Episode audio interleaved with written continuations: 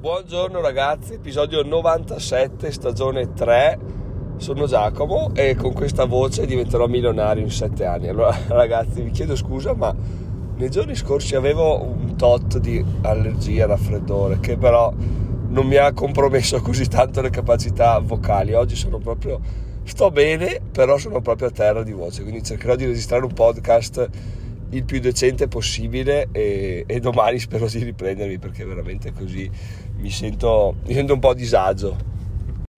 Quindi con questa voce che crea ilarità vi chiedo subito di votare questo podcast perché così potrò, potrò avere più ascolti no, dei ragazzi. Non si può fare con questa voce. Adesso cerco un argomento sensato e, e poi provo a discutere in maniera breve. Però questo ci fa pensare come in boh, quanto? Due anni e mezzo, sì, no, quasi tre tra l'altro, col cazzo, quasi due, quasi due anni di podcast non sia mai stato così male, cioè non mi ricordo un, un episodio fatto con una voce così terribile, quindi veramente ho avuto parecchia fortuna nel, nell'essere sempre nello stare sempre bene diciamo quantomeno nello stare male ma non nei punti cardine quindi nella voce o nella mente di modo da poter sempre produrre questo podcast.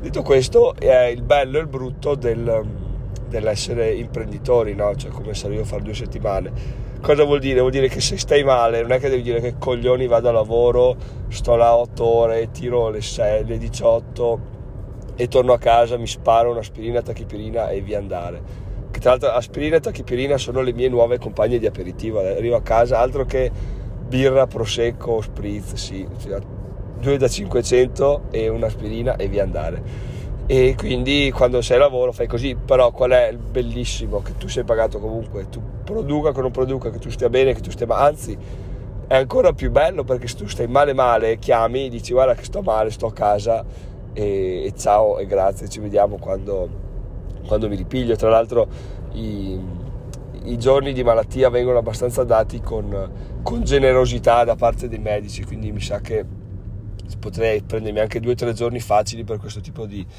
di, di, raffreddore, anche perché in periodo Covid magari poi tra l'altro mi mettono in quarantena, quindi anche no, però questo è il bello. Il, invece c'è un brutto dell'essere imprenditore che se stai male, ok, dici sto a casa, ok, mi riposo, ok, mi rilasso e tutto quanto, però se non produci non sei pagato, quindi tanto mi fa che, che, mi conveniva stare a lavoro per stare male e non essere produttivo.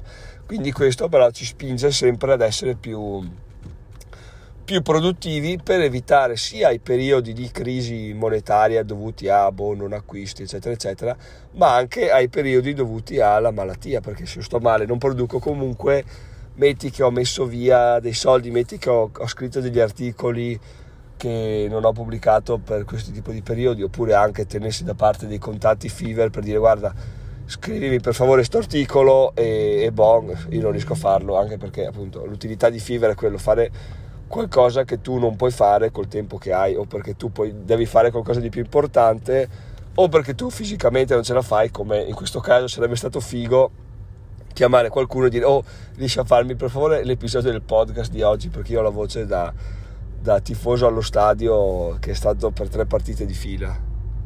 Quindi nel caso dovesse capitarci di stare male vedere un nostro, oppure vedere un nostro amico che sta male e che è un imprenditore che se ne sta bellamente a casa sul letto, eh, magari il pensiero potrebbe essere ah, che culo che lo riesce a farsi la settimana a letto così anche se ha un po' di febbre.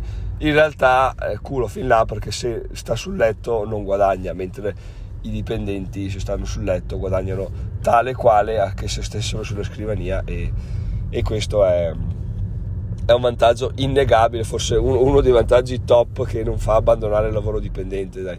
quello le ferie e, e avanti così, tipo in Canada mi ricordo che avevo firmato il contratto e c'era scritto che si guadagnavano, ve l'ho già detto di sicuro questo, io guadagnavo tipo due giorni di malattia al mese, ok? No, due giorni di ferie al mese. Ogni mese potevo richiedere, nel caso stessi male, due giorni di malattia. Non malattia, quanta ne vuoi, vai avanti, tira, basta che ti riprendi, torna con calma. No, no, oltre quei due giorni o non ti paghiamo o ti licenziamo, quindi questo diciamo che faceva, aiutava la, il mercato del lavoro essere liquido perché se uno non aveva voglia di fare un cazzo era che si fingeva malato, non poteva più che altro e quindi andava, andava dall'altra parte. Ma eh, cioè, il mercato, ve, ve lo ripeto perché chi non l'ha sentito magari non ci crede, in Canada una, mia moglie lavorava come eh, barista, foodista in realtà era il termine esatto, in un negozio. Un giorno non, uh, no, non vedono più una sua collega, non sanno dov'è, la cercano e non trovano la roba nel suo armadietto. Dicono ma forse è andata via. Arriva la proprietaria, tale Magda, e fa vediamo, fa due conti, fa sì sì è andata via e si è anche presa la parte di paga che le aspettava dalla cassa. Quindi cioè è tutto normale, io me ne vado, mi spettano i soldi, me li prendo dalla, me li arraffo così proprio alla cattiva come gamba di legno, me li metto in tasca, vado via e vaffanculo, arriva il proprietario, sì sì è tutto normale, è fatto, adesso ne assumiamo un altro, beh veramente c'è un mondo di distanza tra, tra l'Italia e il Canada, l'America probabilmente sotto questo aspetto. Dai, vi aggiorno sull'ultima cosa, poi chiudo questa parentesi imbarazzante di podcast e in pratica è ora di fare la dichiarazione di redditi. No? Io già da un mese fa avevo scritto a De Giro chiedendo, chiedendo se mi potevano mandare la dichiarazione. Mi hanno detto guarda ancora non è pronta perché comunque hai tempo per farla fino a fine novembre, quindi stai tranquillo, non, non farti infartare e, e aspetta che, che, te la mandiamo noi o richiedila fra un po'.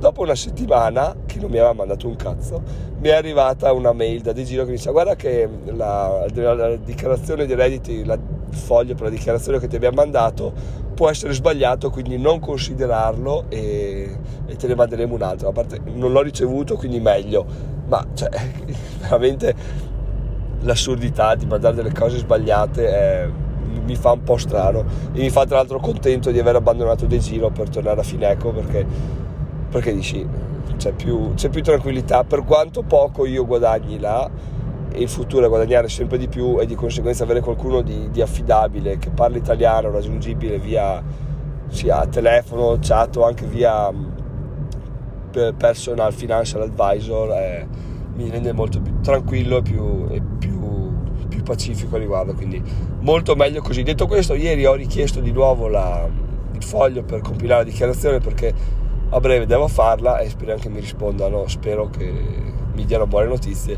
vi aggiornerò e, e, boh. Detto questo ragazzi, se voi l'avete ricevuta, l'avete scaricata, fatemelo sapere perché è sempre interessante vedere se è pronta o no per voi.